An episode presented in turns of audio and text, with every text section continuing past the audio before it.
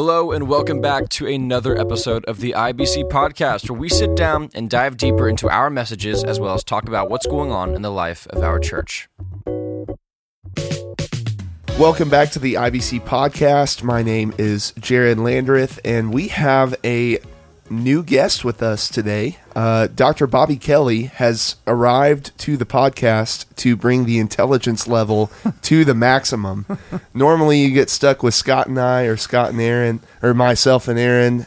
Uh, but but Dr. Kelly's going to bring us to uh, to uh, new heights. So we're so glad that uh, Dr. Kelly has joined us. Dr. Kelly is the Ruth Dickinson Professor of Bible and the chair of the Hobbs School of Theology and Ministry at Oklahoma Baptist University here in town.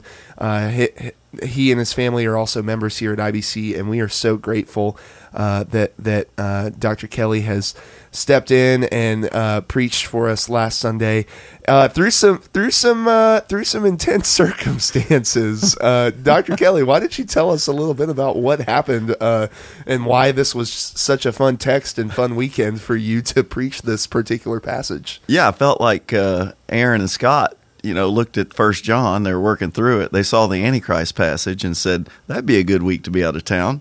Let's call let's call Bobby and see if he's going to be here." So it was uh, it was spring break, the beginning of spring break week. So uh, a lot of students are gone, which Right. would be my you know primary you know that's my audience. Yeah. So they're not going to be there uh, for it, and um, and uh, they told me like two months ago they wanted me to do it. So then I I hadn't even looked at the text. So I, so I looked at the text about a month ago and saw it was the Antichrist passage, and I said, well, that'll be fun. You know that I I actually like doing a topic that might people might have more curiosity about or might not hear as many sermons on it. Right. And I actually looked, and I didn't have a sermon. I'd never preached a sermon uh, related to this passage in First Yeah. John or the Antichrist or or the six six six beast in Revelation 13, 14. and uh, so so I w- all that was good, and um, and then you know on February twenty fourth. Uh, Putin and Russia invade Ukraine, and I know that would sort of stoke the apocalyptic fires, and people Yeah. might might. There's, I'm sure there are people out there. I may have already heard somebody, you know, suggesting Putin could be the Antichrist. Yeah. Uh, so that doesn't We make all it. have Facebooks. You all have Facebook. That's right. Social media. Everybody's got a platform. Somebody's Right. saying it. Um, so so all that was true. Uh, but but then we had the the state basketball uh, tournament, and I hadn't hadn't realized it was the same weekend they'd asked me to preach. But my son is a freshman at Dale, and um, they've had a great season. Start two sophomores and three freshmen, so he's one of the one of the starters. And they went twenty. Well, they ended up twenty nine and two That's incredible. but they were going into the state tournament three games to go to win it and the the championship was Saturday night before the sermon on Sunday morning so they won it Yeah. and and it was exciting but it kept me out really really late we went Yep. to some parents homes watched a replay of the game Yep. I got home about 1 1:30 and fi- the the final the the top the icing on the cake was this was spring forward Yep. weekend so we, actually I got about the 3 hours worst. Sunday morning Absolutely. all the Sunday mornings. Yep. and so I got uh, I probably slept about three hours, and uh, but but it was you know it was great. I, I think if you had to have a topic that might keep people awake after losing an hour's sleep, right. Antichrist passage would do it. That's that's so true. Yeah, and man, you did such a great job handling that text that that uh, I'm not a preacher myself, but but I can imagine that that would be a very very difficult uh, text to uh, preach from. So I think you did an, an incredible job. Before we dive into that, though, we have some important uh, business to discuss. Um, the new Batman movie has has come out, and word on the street is uh, you are quite the uh, connoisseur of of Batman films, and uh, we the the uh, the people have spoken, and they want to know who are your top three uh, actors who have played Batman. okay. I'll I'll go with three, two, one. Okay. So I'll work towards the top of the list. Okay. So uh, I, I definitely number three would be Adam West. Okay. The, the the thirty minute Batman show that used to come on when I was a kid. Uh-huh. And uh, that's how old I am. I watched those live as a kid. uh, they, they, don't they don't feel at all like the current Batman series, but uh, I loved them when I was a kid. So I looked forward to those after school uh, to watch Batman, and so it was it was uh, almost comedic, uh, campy. Would be a good term to describe them, but uh, I thought I thought Adam West was great when I was a kid. Um, Christian Bale would be number two. Uh, you know, he's got a there's a there's sort of a brooding, dark something to his personality, which seems fit Batman pretty well. Uh, so I, I enjoyed all the Christian Bale Batman movies. Um, and Bane is my favorite uh, arch rival, I guess. So that so uh, that that that was a good matchup. But I'm I'm down with the new Batman movie uh, and Pattinson.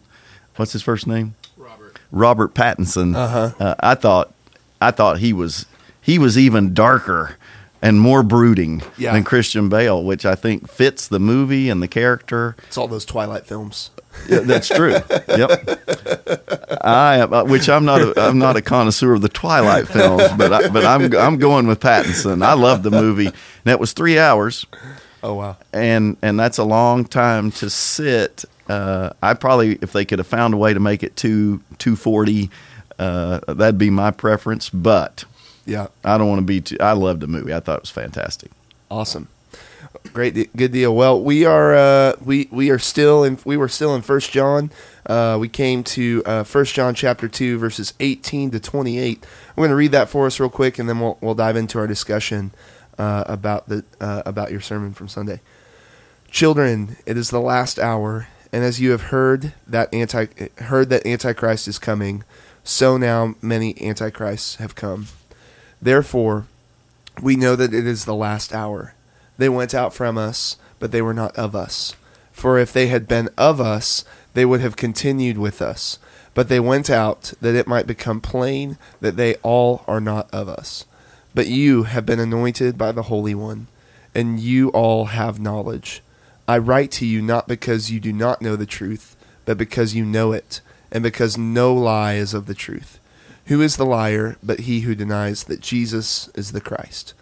This is the Antichrist, he who denies the Father and the Son.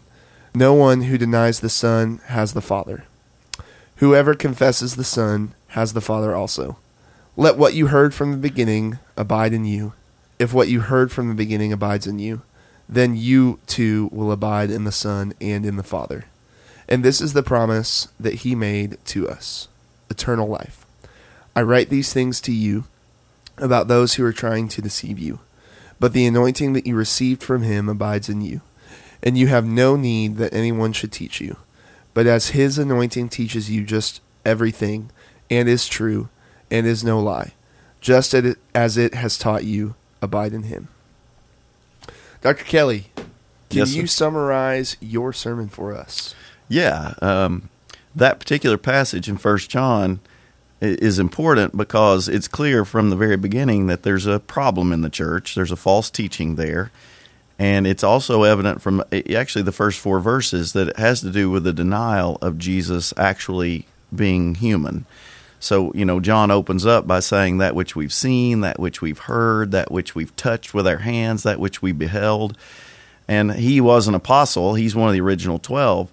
So he's in a he's in a really uh, unusual and w- one of the few people still living at the end of the first century who could say, "I saw him, I heard him, I touched him," and he uses you know several of the senses there, Yeah. three anyway. Um, he didn't say he smelled him, uh, and he didn't say he tasted him, Right. but the this this image of touching him with my own hands, I think part of that is a, is a way that says he was really human, and I saw him, and I Yeah. touched him, and I heard him. So uh, you can pick up early on what he's doing here. He's trying to combat this false teaching and, and help the church through it. Well, but so who who actually are the deceivers? Who are the false teachers? What's the problem there? And so when you get to this passage, uh, he says it is the last hour. Right. Uh, and you've heard that Antichrist is coming. Already, many Antichrists are in the world. And then he says they went out from us. Just he jumped to that like like he's it's a new topic, but it's not. They went out from us because they were not of us. And this points again to this false teaching that is dividing the church. It's split. It's splitting the church, and it's clear there are people who've left the church based on this denial that Jesus had come in the flesh. This is pretty common in this at this time um, in this th- Greek Greco-Roman thinking about the body somehow inherently being evil, mm-hmm. and so the thought that that God, if He is truly God and is truly fully good, could be human is difficult for some some folks in this culture to to embrace. So the thinking that somehow Jesus wasn't fully human mm-hmm. would would play right into people's already this thought about the body and that the body's evil. So it looks like that kind of thinking has infiltrated the church. So at this point in First John, he's getting around to kind of explaining what might be at the heart of what we see, what we're looking back on two thousand years later. Right. And his his argument is this is Antichrist. Uh, this denial that Jesus has come in the flesh, this denial that Jesus really is the Son of God, because mm-hmm. if you deny he came in the flesh, it questions the fatherhood of God. Yeah. And uh, so he's it, this is important passage for understanding what is at the heart of this uh, false teaching, and he identifies the false teachers who are proponents of it mm-hmm. uh, as Antichrist. Yes. And so that's it, it, that's the, the so my sermon was to explain some of that, and then help us think about how we should think about Antichrist in our own world. Yeah, that's great.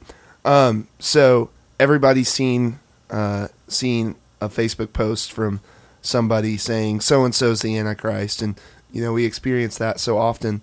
Um, uh, but but what do you think? What did the early Christians believe about the Antichrist? Were they looking for a specific person, or or you, you talked a lot about the spirit of the Antichrist, mm-hmm. and uh, uh, not to give a spoiler alert, but um, you talked about uh, you you talked about you know rather than looking around for the Antichrist, you said look in the mirror for the mm-hmm. Antichrist. Mm-hmm. Um, but what did what did the early early Christians believe uh, about the Antichrist in the last hour? Yeah, uh, well, I think you see them connecting it often with whoever the current Roman emperor was, because there was always tension, at least until Constantine, who when he make who begins this process of Christianity being sort of the state religion. But prior to that, there always seems to be conflict between the Roman emperor or the empire and the Christian community, which is understandable because there's always going to be uh, conflicts between the Christian community and any government um, because Christianity advocates for a different empire, a different kingdom. Right. It's the kingdom of God, and any government or empire is going to advocate for their government, their empire as the most important entity. Right. So so it's it there's going to be this tension and what you see in early church fathers, in early church writings like the Epistle of Barnabas or the Didache, uh, they're identifying, they're, they're sort of bringing together these ideas of a false teacher deceiver with some kind of political leader ruler like the Roman emperor, and and sort of then uh, embodying that in whoever the Roman emperor of the day is. Mm-hmm. And uh, you you see this in like Irenaeus, uh, mm-hmm. who's early church father. He takes he takes the the Greek word Lateinos, uh, which means Latin man, uh-huh. Which is a way he was referring to the Roman emperor as the Latin man. Okay. You know, because Latin was the language of the empire. Right. And but he takes the Greek of that name and then assigns numerical values to it. And guess what the number is? He gets six six six. Mm. And for him, it was uh, Septimius Severus was the emperor who may have uh, even been the reason that his life ended. But it, it, it's very easy to then identify an, em, an emperor mm-hmm uh, with the Antichrist because they worshiped the emperors, especially the dead emperors. So there yeah. was an emperor cult. Uh-huh. So it had these religious overtones, but also they were political which gave them power over the over the Christian community, often bringing persecution upon them. Yeah. So that was the most common, and yes, they were all about Antichrist, and they were all about the beast coming up out of the sea in Revelation thirteen and fourteen, right. and they were all about the man of lawlessness in Second Thessalonians chapter two, and they were interested in Jesus' Olivet discourse where he talked about false Christs and false uh, false prophets. Mm-hmm. So yes, the, the the interest in in an Antichrist figure is not all all new. Right. Yeah. It's been throughout history, and you, you pointed out in your uh, you pointed out in your sermon not only you know, do do we try and identify a singular antichrist? But and as you just said, you know, even early early believers did that. But even throughout history, and the uh, you know throughout the uh, Reformation period and, and other periods, there have been uh, there have been people just continually. I know, oh, that's the Antichrist. Mm-hmm. That's the Antichrist. That's the Antichrist. Um, and it seems that it seems that people have have kind of had the wrong perspective trying to identify uh, things related to the Antichrist and and uh, the last hour because they're they're they're focused outward. Um, you know, you really challenge just to to focus inward in that you know in seeking out you know who what is the Antichrist. Um, but how is a biblical theological uh, perspective important when dealing with the topic of the Antichrist in the last hour? Yeah, I think uh, how how to interpret the Bible is um, something that we don't talk enough about. We mm-hmm. just sort of do it, yeah. and we don't talk about how should we approach Scripture. And I think generally, the first I teach the it's biblical hermeneutics, which okay. is how to interpret the Bible. Yeah. I teach that. I've taught that for 25 years. In fact, they when I came to OBU uh, 25 years ago, that's when they started the biblical hermeneutics class. Okay. They didn't have one before wow, that. That's amazing. So they assigned it to the new guy, which was me then. So I've taught it at least once a year and oftentimes twice a year for 25 years. So my the number one principle uh, when I come to scripture is I want to know what the author intended. That's my mm-hmm. first question. What did the author intend and how would the audience have understood it? That's my starting point. Yeah. Now, I don't think the meaning is limited to what the author intended because right. I believe ultimately it has divine authorship and God could have more meaning in the text that he inspires than the human author could have for, could have known. Right. And I think you see that with um, like in the New Testament, you see New Testament writers going back into the Old Testament and saying, "Oh yeah, this was talking about Jesus." hmm in my mind, there's no way Hosea in Hosea 11 1, when he says, Out of Egypt I shall call my son, and it's so clear that he's talking about the Exodus. Uh-huh. The whole point there is in Hosea 11 1, I brought you out of Egypt, and, and now look at you. You're right. disobeying me. And he's, and he's promising judgment on them if they don't repent. Well, Matthew sees that, and he says, Oh, this was fulfilled when Mary and Joseph took Jesus to Egypt to escape Herod the Great's decree. Right. Now, um, did did Matthew sort of go out of bounds in order to make that connection because Hosea was talking about the Exodus? Absolutely not.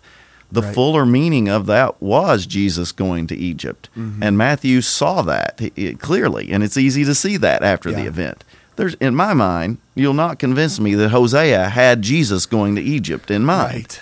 Yeah. So so there's there's you you always have to be open to a a meaning that would transcend what the human author would know. Yeah. But I want to start with what did the human author intend? Right. And we should do that in the book of Revelation. You shouldn't open up your daily newspaper as a place to start when you're reading the book of Revelation. Yes. So you start with it's written likely at the end of the first century by Christians who were suffering under Domitian's persecution. It's possible it was written in the mid 60s under Nero's persecution, but it's it's almost certainly one of those two uh, situations of persecution. So I want to look first and say what what would John have been? Who was the beast coming up out of the sea for John and his audience? It uh-huh. had to have meaning for them. Right. When we just immediately make it Russia of our own day or you know China or uh, some country in the Middle East that's threatening Israel, that could not have had any meaning for the original audience. Right. So, so uh, for any book of the Bible, it's a, just a general principle. What was the author's intent? Mm-hmm. If you begin there, it provides some guardrails, some boundaries right. uh, to keep you from going completely out of bounds and just reading yeah. completely subjectivity. Yep.